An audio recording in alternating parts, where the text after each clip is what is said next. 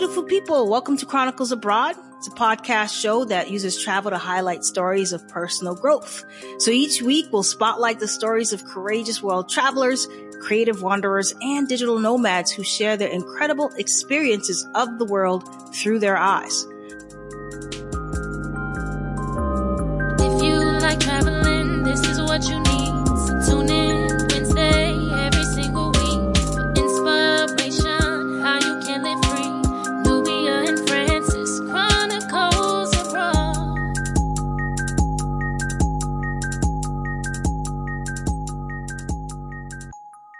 Welcome to Chronicles Abroad.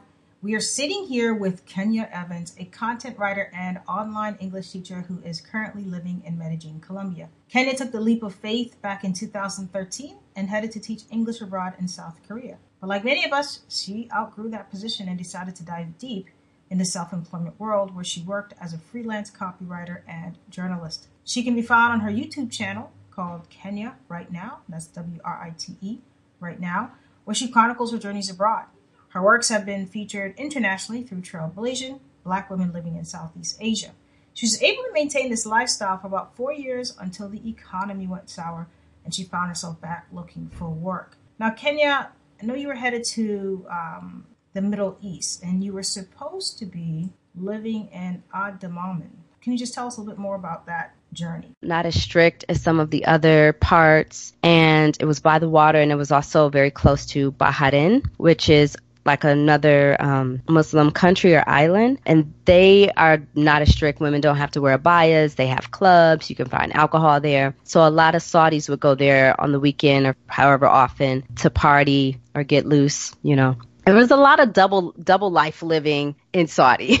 it's like how you present Sounds yourself like it. in public. yeah, and then it's like what goes on behind closed doors cuz Saudis are very very private. Uh, what else was I going to say? Yeah. So, but what happened is that, and the reason why I was going there for a year contract and I only stayed four months because the uh, job placement company that I was working with did a bait and switch. I thought I was going to Dammam, this place. It was like 45 minutes from Bahrain, next you know, all these great things. I knew people there. Got there and they were like, oh, your plans have slightly changed. We're going to send you to Abha. Abha sounds like what it is. Like it's a small town, super conservative, uh, really no expat community there. And it was close to Yemen. And at the time when all the drama with Yemen was going on, I was just like, this is not a good idea. But I kind of felt like I was between a rock and a hard place. So I ended up trying to stick it out, talked to myself into sticking it out to see if, you know, things would work out. They did not. the company that I worked for was horrible. And the office culture was very toxic and strange. Um, there were a lot of women from different countries like Pakistan, um, Syria, Egypt. What am I forgetting? India, I think, all these different uh, countries. And these teachers were just not nice at all to the new teachers that had come, come in. It was like three or four of us. And honestly, it was just one of the most toxic environments. Just very competitive, very catty, everybody talking about each other behind each other's back. That part was terrible, but I really enjoyed my Saudi students. So working, I worked on an all-girl campus, um, and within the campus, you know, the the girls were allowed, and actually it was against the rules to wear an abaya, so they could, you know, be seen without their abaya on. Um, apparently, at some point, a, a man tried to get into the campus wearing an abaya, and so that's why there's like no abayas on the campus. But yeah, it was how I would describe it is like subdued living because we did have to wear abayas. Some expat women chose not to wear the hijab uh, in public, but I did just because it wasn't a big deal. I just kind of wore it loosely over my head. But going to school, I would wear the whole get up. I would wear the hijab, the niqab, which covers your face, as well as my abaya. Yeah, the culture there was really interesting. Um, a lot of the women, their favorite pastime was going to the malls. So that's what they would do in the evenings go out, walk around in the malls, hang out, shop. Yeah, and we would have to be not escorted everywhere, but drivers for sure. We had drivers who would take us from point A to point B because it was frowned upon to have um, for women to walk alone. If you walked alone, you just opened yourself up for being targeted. I'll put it that way. Jesus. So this was kind of like a vast difference from South Korea. Yeah. Um, so, but it's interesting because despite, you know, some of these experiences, you know, you continue to try, you continue to be open. And so you've lived in three different countries. Were you ever kind of nervous about just moving from country to country? Because some people, they're like, they get really comfortable and then, or, you know, if something doesn't work out, they go back home to the States. Uh, but you're now living in Colombia. Were you ever nervous about moving from country to country? Absolutely. Like 100%. I feel like I'm just now at the point five years, six years later, I'm just now at the point where I'm feeling comfortable about moving around. You know, because people can, they're a living abroad journey can be very different. For me, my first two countries were contracted. So that means, um, you know, within the contract, the companies were the ones who found my housing and got me set up. Like Korea was great in terms of that, like getting set up for the housing and all of those things. So I didn't really have to do a lot of the grunt work in terms of looking for a place to stay or finding this or finding that. Uh, the network of resources in Korea were really awesome. And so I was there for three years. And after I completed my contract, I really wanted to go to Spain, but I was like, what? Go from Korea to Spain without going home? That's insane.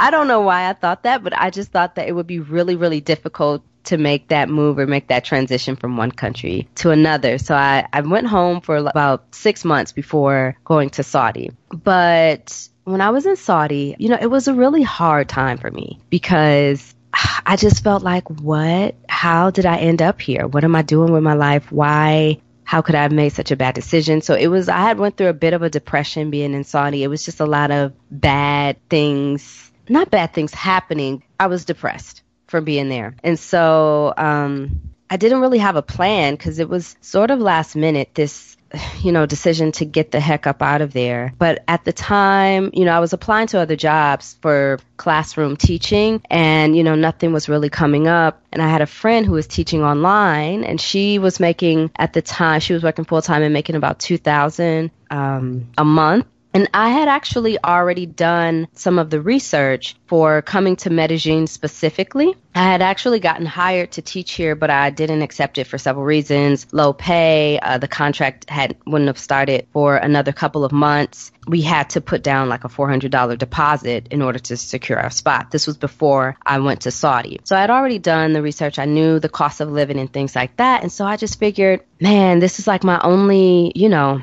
way to get out and have something else lined up because the last thing I wanted to do, I love my mama, but the last thing I wanted to do was go back home and live with my mama. Like I, I was not trying to do that. I was a grown ass woman, not trying to have repeat that situation. Yeah, so I applied to this to VIPKid. That's like one of the most popular online teaching companies out there, but there's so many more. There are like dozens upon dozens. But I applied, got the job, and started, you know, making plans to move to Medellin. Now, at this time, I'm still in Saudi and I'm you know, in my mind, I'm like, what the fuck am I doing? I'm going to go here to this whole nother country, not know anybody, and be broke. And you know, and kind of go through a bad situation all over again. So I was really freaking out. I was not confident at all. But to moving. be fair, I mean, to be fair, Saudi, even I was looking into it too, and it's not an easy place to live. Yeah, yeah. It really isn't. So it's kind of one of those things. And but you were open to the experience and you did your best. But Well- it really is just not an easy place to to live. It's it's not, but the research that I had done, I spoke to a lot of black expats there, and they, they were like, well, my social life is as happening as it was when I was back in Florida, or, you know, so the thing, the key about Saudi is A, you have to know that it's different going in. You have to know that, okay? But you also need to be in a city where there's other people. So my social life, eventually, when it, you know, dawned on me, my social life was literally me hopping on a plane and going to Riyadh for the weekend or going to Jeddah for the weekend. That's where I met friends. That's where I started, you know, having a social life and hanging out. So during the week, it was just like get by just to get by. But yeah, so the the decision to come to Medellin was was terrifying. I mean, it was really terrifying. I really thought I was like making the dumbest, most ridiculous move ever. And, you know, I got here, planned to be here for three months. This was supposed to be a transition, and two years later, still here. So it ended up being probably one of the best decisions uh, that I made. But at the time, I just, you know, I didn't know. We're So- all we're in the same position. Yeah. I mean, Yeah. literally, I stopped in Chiang Mai on my way to Vietnam, and here I am two years later. And Francis and I both teach with a VIPKid part time, Mm-hmm. so we know exactly. It's Yeah. almost like we live parallel, Yeah, similar yeah. lives. I went to Japan for Wow. nine months, and I was supposed to be there for two years. So Wow. it happens. You know, you just got to be open Yeah. and flexible. But that's the great thing Yes. about Yeah. being location independent, right? You have that flexibility. So Absolutely. let's talk a little bit about that. You are a creative, right? And being Yes. a creative, you have to be able to tap into the freelance world. How did you start becoming a freelancer and using your skills as a writer to, you know, develop an income as well?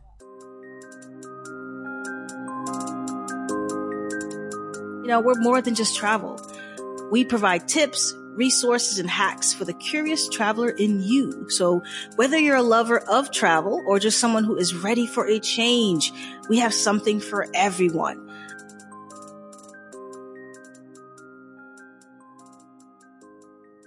Well, right now I'm still developing that. So back when I was doing it back home, it was all about networking. Um, either going out to networking events and meeting new people, or uh, you know, getting clients through friends or other people that I know. But being abroad, I'm still like so. This whole term digital nomad, I really don't claim that. I mean, I'm not against it, but I don't really claim that because I kind of stumbled into this. For me, my path to living abroad or living internationally was through teaching ESL. Um, and so it wasn't until I came to Medellin and started teaching online um, that I really became a digital nomad, quote unquote. But yeah, I'm still trying to navigate that whole world of like getting clients totally remotely and yeah, getting the work. So, but for me, I've found work on Upwork. Uh, I've gotten a couple of clients uh, through that. And yeah, I think most of the work that I've gotten recently was either through Upwork or through tapping into some of my other net, my older clients and working with them. But honestly, I've primarily been doing teaching up until this point. So every now and then I'll kind of see what's out there for getting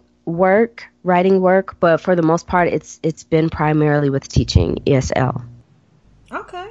I mean, you know, even though you don't claim the digital nomad, you know, you can, you know, move someplace else if you wanted to. So that is a possibility for you. Yeah, for sure. So with being 100% digital, you know, for some, and I just want to talk a little bit about creatives because we do get a lot of creatives on the show and we find that uh, a lot of creatives end up traveling and doing the whole nomad kind of expat kind of life. How is it for you being like disciplined and keeping a schedule? Can it be a little difficult? Can you share us with us like how do you, you know, schedule your time? Sure. I feel like it's it, really um, you have to experiment because sometimes people want to be like, okay, well, when I was working a nine to five, I worked from this time to this time, so this is what I'm going to do now that I'm working for myself, or that I don't have to be at a brick and mortar job. But it really depends on your your habits. Like, do you work better in the morning or in the evenings? So playing around with your schedule a lot that helps. Um, and do you work better? You know, getting down, you know, sitting down for four hours and just hammering things out and working, or do you need to work in bite-sized pieces, like 45 minutes, take a 10-minute break, 45 minutes, take a 10-minute break? So it really depends on the person. For me, what's worked most is just having a routine. So, you know, writing out your schedule, your to do list, what you're going to do either the night before, the next day, or the morning of, that helps me tremendously because I just have so much going on in my head that I can easily, easily, easily get off track. Or, you know, you're getting distracted through the social media, or, you know, especially here being in Medellin, it's there's always new people coming here and there's always people who want to hang out or do this or do that. So you can be easily distracted. But I think if you have a routine and you have that set routine, that really helps. And then also just really having the mindset of, you know, not feeling guilty. Just know, okay, if you were, you know, blew off two hours here, just know you need to make those two hours up later. And having that, getting that flexibility mindset in. So as long as I've been freelancing, I've never really, I don't mind working weekends, right? When you work a nine to five, you're always like, whew, I can't wait till Friday. Can't wait till Friday at five o'clock. But but when you work for yourself, it's just like you make your own hours. You have a ton of flexibility. So working on the weekend is not a big deal because you only worked 2 hours on Monday or you know what I mean? It's just super flexible and as long as you figure out your own personal method of making sure you get things done, it works. But you really have to experiment with it. I don't think there's like a one method for everybody. So, folks, there's no magic formula. It's just No. down and just do it. Yeah. So, do you have any plans on returning to the states and, and living again, or you know, is this abroad life permanently for you now? You know, I I'm open to going back to the US. I'm not one of those expats who hates the US. Yeah, so it just depends on what opportunities come come up there.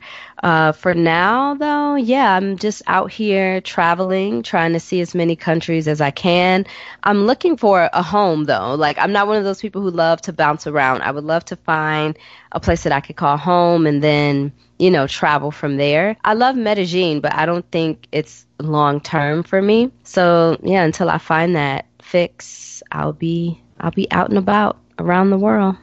I totally get it. I mean, it's funny because I found myself anxious because I was like, I had no intentions when I left the States mm-hmm. to find a home, quote unquote, abroad. It was kind of like, I had this mindset, like, I'm going to backpack. I bought this 50 liter bag, you know. I mean? and I found out very quickly that was not my travel style. Yeah. So to have gotten a home where we actually have our items in, I don't know if you want to call it bittersweet or whatever, but it gives me like, It's nostalgic. it's a nostalgic because it's giving me freaking anxiety. Oh, okay. 'Cause Yeah. I feel like here I am packing up my house again. Yeah. You know I- what I'm saying? Yeah. saying. I Only think two years later. hmm So, so are you saying that the anxiety of like having to move again, or leaving what you were calling home for the last two years? Both. Both, right? Yeah, Because as travelers, it's really difficult to, how can I put it? We're not complacent people because the world is so big, right? So we're like, where to next? Mm-hmm. Right. But once you stay in a place, two, three years, it does become a part of you. It's almost like home. Yeah. yeah. So you're like ripping yourself again mm-hmm. from that environment, starting all over. Nine times out of ten, you do, or maybe you don't know somebody in that country. Mm-hmm. And you may only stay there for a few weeks, or you might stay there for another year or two. But either way goes, you rip yourself out again mm-hmm. and you go on to the next country. But this is so. This is what I meant by like having a mindset around like not feeling guilty with the work schedule, right? So a lot of times we don't really recognize, like even before our, uh, I don't know, primary thoughts, right? Even before our actions, it's like our belief systems sometimes that really create that anxiety for us because I felt the exact same way. So I I attempted to leave Medellin going to Mexico, was there for 2 weeks.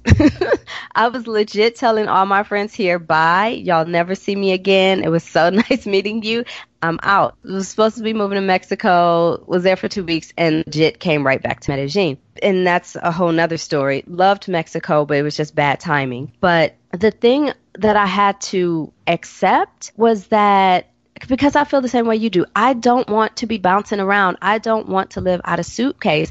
I don't want to have to keep meeting new people, getting adjusted to this these new surroundings every, you know, so often. But you know, and moving and prepping for my move to Mexico, I was just like, but you are, okay? So get over it.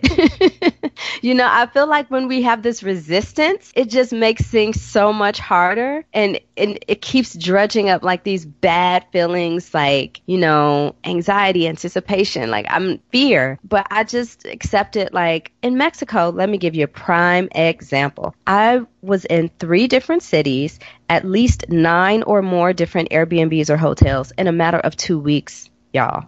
Wow. Are you serious? that gives me anxiety oh thinking oh my about it. God. Seriously. And I just had to be I just had to tell myself this is not what you wanted, but this is this it is what it is, right? This is what's happening. So just go with it. Like honestly, it sounds like, you know, a bunch of typical blah, blah, blah. But when you accept it and stop pushing back against it, I don't know. There's this thing that it's, you still might have the fear, but you're not consumed with that fear or that anxiety or that, you know, I don't know how this is going to turn out. Like, yeah, you don't know, but you don't have to worry about not knowing. You understand what I'm saying? I know. I totally um, get it. Yeah. So I mean, I and I I learned this a long time ago, but you know, sometimes we forget. we forget very often, and we have to remind ourselves. But it's just like, for example, sometimes you know I have trouble sleeping. Instead of saying, "Ugh, I have to stay up all night because I can't go to sleep," it's like, okay, well, I guess I won't be going to sleep tonight. Instead of like having this pissosity about not being able to sleep because I know I have to get up early in the morning to teach, it's just like, okay, well, I guess I'll be only be getting three or four hours of sleep tonight. It's just an adjustment. You know, it's an adjustment that you have to make mentally so that it doesn't generate all that anxiety or all that extra stress or all that extra worry. Um, that's not going to change the outcome regardless, right? Yeah, no, I totally agree with you, and I'm all for uh, accepting where things are. It's funny because I'm not very nervous. I'm I, I kind of don't mind the whole picking up, moving again, picking up, moving again. Maybe not as frequently. I'm I'm still a slow traveler. However, mm-hmm. I get excited with the possibilities of something new and something fresh and new faces and new food and new experiences. Uh, so I don't have any anxiety really about going to the next place.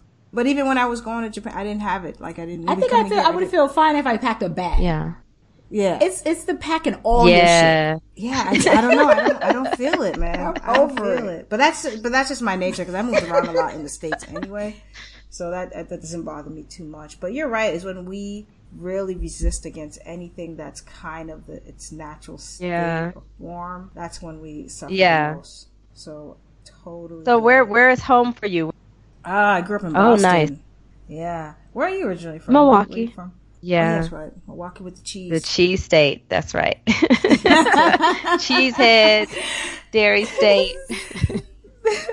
so, Kenya, you're 30 countries plus deep? Yeah. 30. What are your top three? Top? for newbie travelers and why? Okay. For newbie travelers. Okay. Um, well, Medellin would definitely be one at the top of the list. I feel like Medellin is a, a Google and go city. like as long as you have Google and Uber, you can really like do you, you don't it's, it's not a lot of pre-planning that's required here. I feel like you have to be, you know, aware of your surroundings like anywhere you go, but I feel like it's a very easy city to just prop up at a cafe and people watch or, you know, go to Poblado, uh, the Parque Lleras and uh, Parque Poblado are really uh, popular areas where a lot of the tourists go. You can get around there and walk around and just, you know, pop into different cafes or restaurants or boutiques or hang out at the park. I put that in quotes because their parks are like a block long. It's more like a square than an actual park. Yeah, I feel like um, just Googling stuff to do and then Ubering your way over there is really like the easiest way. Sidebar though, Google is illegal in Medellin, but it still happens. Um, so just be careful. Oh, really? yeah. yeah. But so that that would be my first place to say for newbies. You know, it it's so hard to say. You all you all may not like my answers because they're not very like specific, but it really depends on what you like, who you are, what kind of traveler you are. Yeah, so I I don't know. Yeah, it's really it's really hard to say. I think if you're kind of afraid of traveling, then, you know, start small and maybe go like Jamaica. Oh my God, Jamaica. I was going to uh, say Caribbean. Yeah, Jamaica. Caribbean, I've been there twice. Yeah. Jamaica and Japan are the only two countries or islands that I've been to twice. That's just a fun fact, random fun fact. But Jamaica, Jamaica, the two times I've been, it was just amazing each time. And I feel like that's definitely, especially for black people traveling, that's a great place to go to connect with people because there's no language barrier, right? Like here, um, Colombia, um, I think is the second country that has the largest black population, I think um, of uh, like Afro yes, yeah, yeah. Right. but the problem is there's Yeah. a language barrier. Um, so it's it's taken you know it takes a while. If if you don't speak Spanish and they don't speak English, it's hard to connect. But I feel like in Jamaica that's clearly not an issue. And you know where else I would say I would say Mexico. So I would say start if you're afraid of traveling or feel like, oh, I don't want to go to a foreign country, start in the Americas because it's really it's close to home. I think you'll find enough similarities that make you feel okay, but then there are enough differences that will keep your interest and you know hopefully open your eyes and open your mind but that's definitely being open minded doing your research not expecting not going to a whole nother country and expecting them to accommodate you or act like you know everybody you've ever known in your whole life like i just feel like that's really important for newbie travelers Don't act like an American. well no you can just kidding. Because you know, there's always like this whole like, well. I didn't order this. No, no, but you oh, know, Oh, the man. expectations. Yeah. 'Cause listen, man, in Thailand, you get what you get. Yeah. Okay. Yeah. And don't say too many words. And don't say too many words. Don't try to change nothing. Yeah. It's just keep it real simple, Yeah. easy breezy. Yeah, just know that you are, in fact, in another country, and that country may not speak a lick of English, and that's okay. If that's not their native language, get over it. You know, learn a little bit of the language. And I just mean like, hello, thank you, where is, you know, you have to prep yourself a little bit. But I really think that sometimes new travelers go out and they get pissed that people don't speak English. And it's like, are you serious? You're not in an English speaking country. Like, you know, so it's certain things that you really have to wrap your mind around and prepare before you go um, so that you're not as disappointed or shocked or, you know, whatever. But I feel like that's the traveler's responsibility. I really do think that's important. Yeah, no, I agree. I feel like you, you know, if you're going to, I mean, it's different if you're vacationing, or stay in a resort, and it's mostly Right. English speaking area. But if you're really wanting to do this travel thing, you know, look up some phrases that maybe you can order something or even try, and they they really appreciate They it. do. They love it. They do. And then they go off like, especially when we're out here, we say something, and then they go off like, whoa, whoa, whoa okay. Exactly. That's what used to happen to me. Well, that's what happened to me in Korea, and that's what even happens to me here in Colombia. I, I speak a little bit of Spanish. I'm still learning. I'm very, very beginner level. But so you all speak Thai. Oh no, my putai. Girl, hello, goodbye, directions. or a couple I can say like Wow. no meat. I can say, you know, a couple things with food and Okay. stuff. But it's the Thai language is, is difficult. It because They have so many. It's very tonal. Yeah. Uh, so you could just say the wrong thing real fast. Right. Real fast. So, with the amount of time that you spent abroad, can you share with us a little bit how travel has been transformative for you?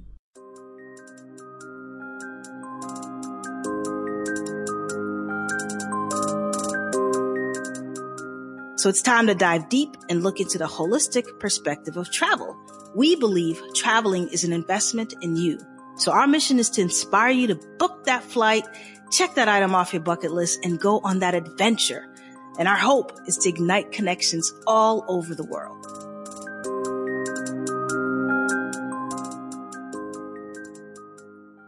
OMG, we do not have enough time for that conversation. Um, seriously. Uh, you know, it's just specifically traveling, solo traveling, it's just hella introspective. It's hella introspective. And I've always been pretty tuned in to like, you know, just I've always had that self awareness of like what's going on with me, you know, just being in touch with myself but being abroad it just it takes you through the motions. Because if you're traveling alone it's a lot of isolation that happens by being a foreigner itself. But also if you don't speak the language that's even more isolating. Um, so you're dealing with not being able to communicate. And then you're dealing with people you're within a culture you know, and you're outnumbered and they don't really relate to your culture. So, you know, if you're not finding people that you can connect with, that makes it really hard getting adjusted around. So a lot of times it's just like, like the basics and logistics that can cause, you know, disrupt or, you know, get you in all kinds of emotions. But for the most part, I just really feel like and again, I hate to sound cliche, but I've I've learned a lot about myself and dealing with groups and dealing with friends of convenience just building a thicker skin in terms of how I move about in the world. And I mean that literally, um, and being okay with myself or being okay being by myself, you know, being okay meeting people that you just don't like and you're not, I refuse to have friends of convenience anymore. I experienced that in Korea and I was just like, no, thank you. But you know, when it's your first country and you don't want to be by yourself, you, you can't really meet people as easily as you used to because you're surrounded by people who don't look like you, who don't speak your language. So you, you know, what I did was I became friends with these people that were not really my friends. And there were people that I would not hang out with if I were back home. And so I'm just really a, That happens a lot. yes, yes. Well, let's not. Okay, let's talk about dating. Yeah. abroad. Ah, How has it been child, let me tell you. It's, I mean, child. unless you're really, and which I am not, but unless you're like really aggressive, honey, I mean, you know, hello celibacy. because, Oh man. I mean, I dated, I dated not a lot. I really didn't date a lot in Korea, but I dated a few guys, not really good experiences. Honestly, it just taught me that guys are the same all around the world. For the most part, I mean, really, they are. You, you know, you have these high hopes So we've heard. like so we've heard. you know and it, it kind of goes back to like our own stereotypes about other races and cultures like you know you're korean you're supposed to be good you're supposed to be a good boy but no men are men you know they really they want to experience different women just like women go to countries to want to experience different men it's like the same it's the same so Yeah, it's that whole fetishizing thing Yes. that we've heard uh, across the board. and, absolutely you know, take Can it. I just take it say- you what? Right, because as a traveler, right, and you want to kind of see who's in other countries or whatever because you're heading that to that space or whatever. I'm on couch surfing, right? I don't couch surf, but they have a community of people that you can link up Yeah. with, right? When you're in a certain country. Mm-hmm. So I put out a little thing that just said, Hey, my name is Nubia. I'll be heading to Turkey mm-hmm. for about a month and I'm looking for other like-minded female travelers mm-hmm. to get together and maybe have coffee and, you know, check out the country. Oh Lord. Girl, that opened the floodgates. this is hello Do you understand those Turkish men are like, hello They- Nubia.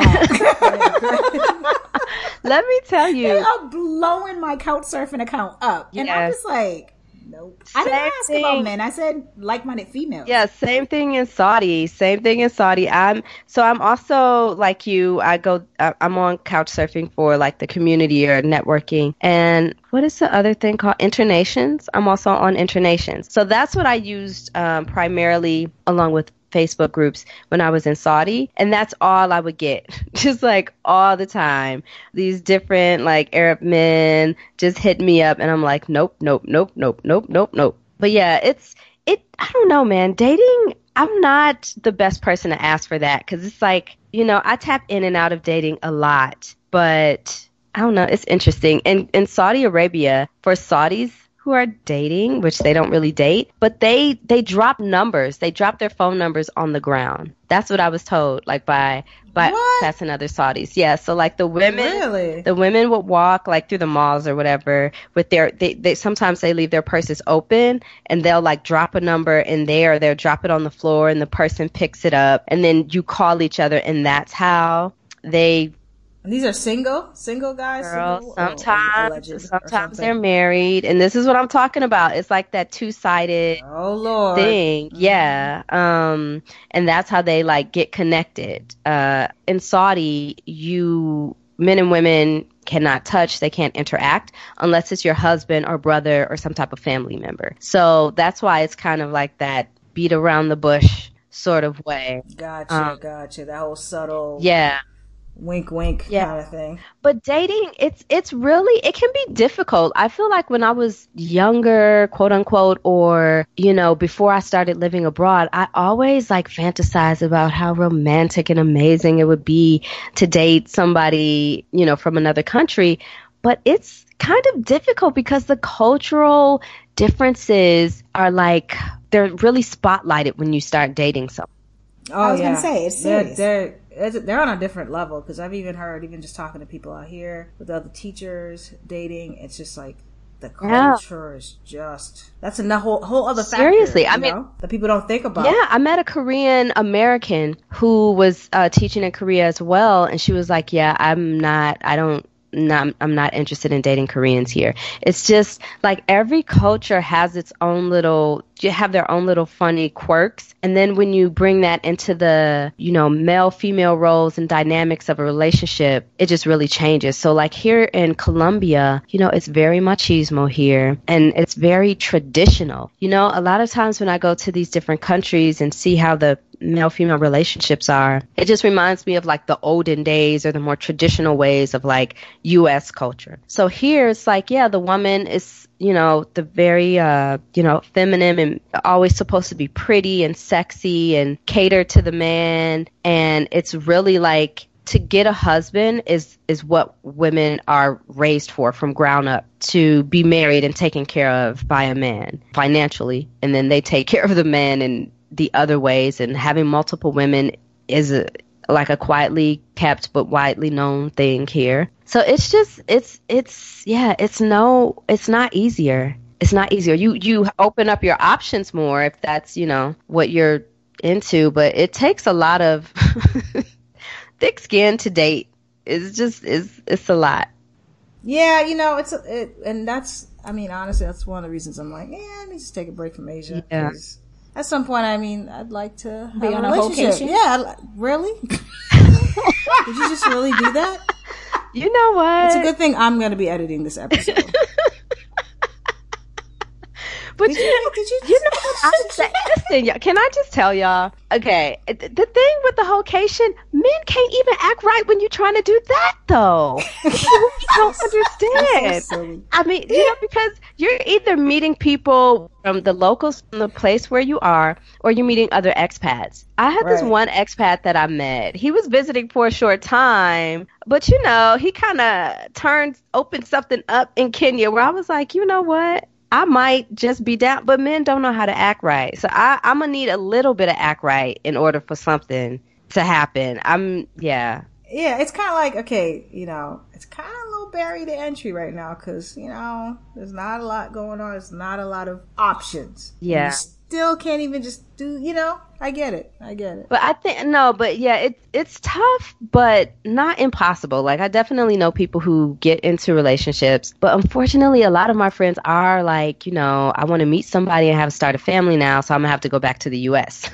you know, because they haven't found the right person. Being abroad, it's a bit it's a bit tougher when you're when you're really talking about the long term, and if you're really really concerned with like you know meshing well with that person, I think it gets a little complicated.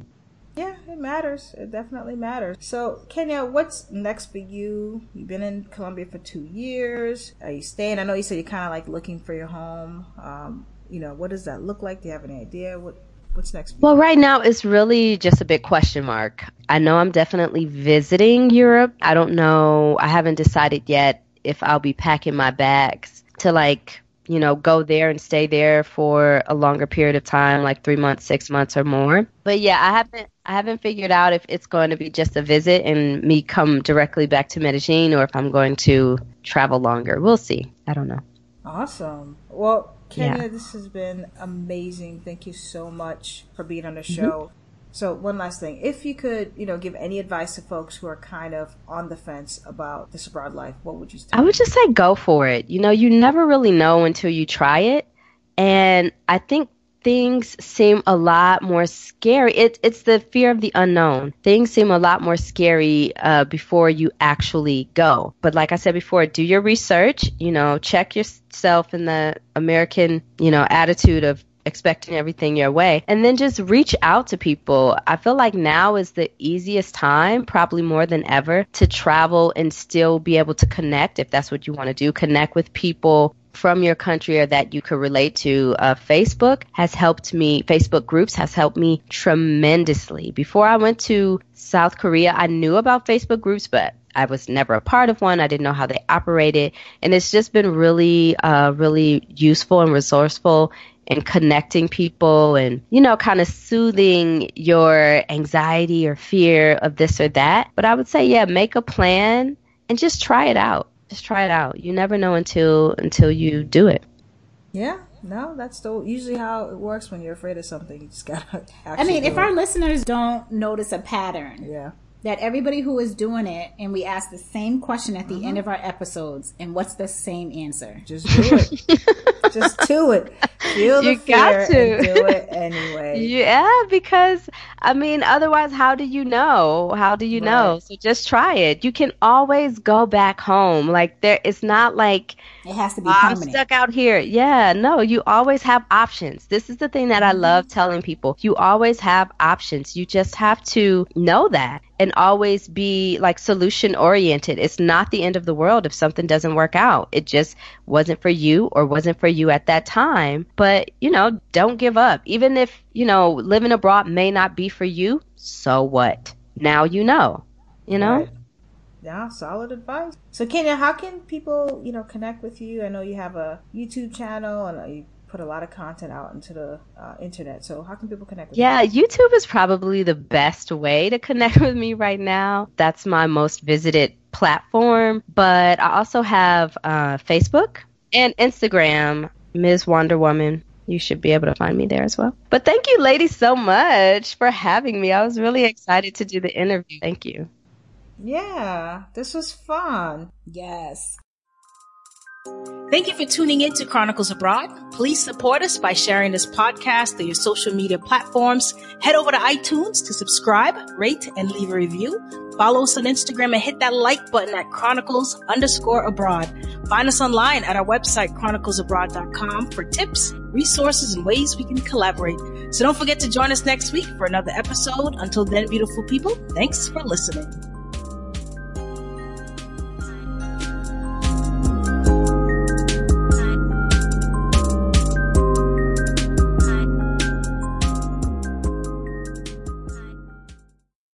Music by Stephanie James and Almighty K Rock, produced by Adam Marcus.